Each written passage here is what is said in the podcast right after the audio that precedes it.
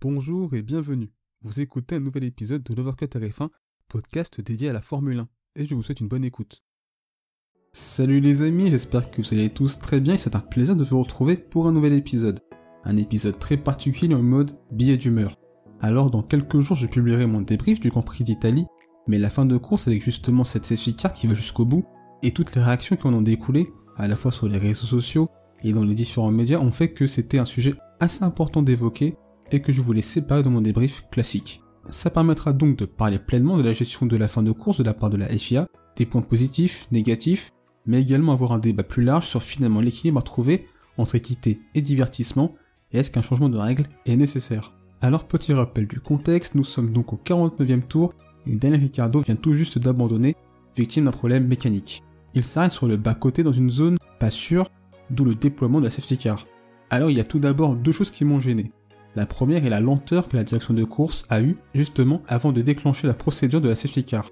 Ça a pris au moins un demi-tour alors qu'il était sûr et certain qu'elle devait être déployée. La deuxième est la lenteur des commissaires à faire venir la grue et donc à extirper la monoplace de l'Australien en dehors de la piste. J'ai envie d'être moins critique concernant mon second point. En effet, les voitures étaient toutes éparpillées sur le circuit, la zone est assez étroite il était donc difficile d'emmener la grue en piste de façon sécurisée. Beaucoup ont dit justement qu'un drapeau rouge aurait pu être enclenché pour permettre de ressortir la voiture de façon sûre, car comme je l'ai dit précédemment, on est dans la ligne droite juste avant Ascari, un emplacement assez étroit. Et je suis plutôt d'accord sur ce point. Mais selon moi, dans sa lenteur, la direction de course a respecté la procédure. Et la seule chose que je leur reproche est la lenteur du déploiement de la safety car, chose qui s'était déjà produite à Zandvoort. On peut imaginer qu'avec plus de rapidité, on aurait pu avoir un dernier tour de course sous drapeau vert. Un parallèle assez évident se fait donc avec le Grand Prix d'Abu Dhabi l'an passé et aussi avec celui à Bakou également en 2021. Car sur ces trois courses, il y a eu trois décisions totalement différentes. Un drapeau rouge en Azerbaïdjan justifie aussi par le fait de s'assurer que la piste soit propre et permettre aux pilotes de chausser des pneus neufs puisqu'on craignait d'autres défaillances pneumatiques après celle de Stroll et Verstappen. À Abu Dhabi, on relance la course en laissant seulement les voitures entre Hamilton et le néerlandais récupérer leur tour et on n'attend pas la fin du tour suivant pour reprendre la course, chose qui est prévue par le règlement. La question de l'équité et du divertissement se pose, autrement dit comment trouver un équilibre entre ces deux éléments? Car selon moi, est-ce que le fait de mettre un drapeau rouge automatiquement fin de course est une bonne idée? Eh bien, je ne sais pas vraiment. Mais de mon point de vue, une interruption de course devrait se faire que pour des raisons sécuritaires, et non pour le spectacle. C'est du moins ma vision des choses.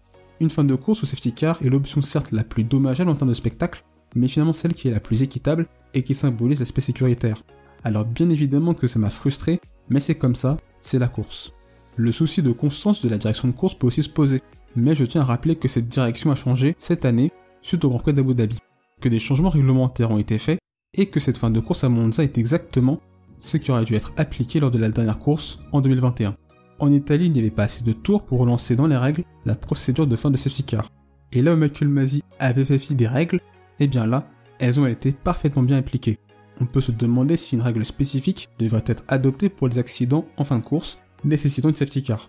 C'est un débat qui je pense est légitime, mais il faut imaginer quelles sont les potentielles solutions, leur faisabilité, et est-ce que ces changements ne risqueraient pas de créer davantage de problèmes?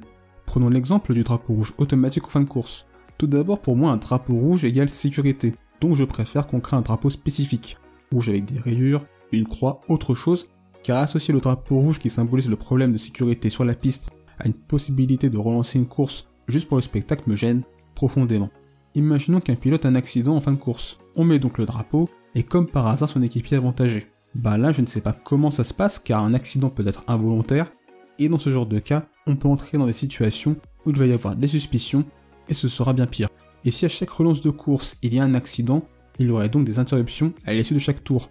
Donc je ne sais pas mais selon moi il n'y a pas de réelle solution miracle. Tel un antidote qui réglerait tous les maux de la F1 sur comment gérer une fin de course. Il y aura donc forcément des contents et des mécontents. Chaque course apporte donc son lot de débats et de polémiques. Et pour une fois, on ne va pas critiquer Ferrari, qui n'a peut-être pas fait une stratégie optimale lors de ce Grand Prix. La FIA jouera donc le parfait rôle de paratonnerre pour beaucoup, coupable d'avoir empêché Leclerc de gagner, alors qu'elle ne s'était pas gênée à Abu Dhabi. Une course italienne qu'on analysera dans quelques jours et qui nous permettra de comprendre pourquoi Ferrari ne s'est pas imposé à Monza. Mais d'ici là, ciao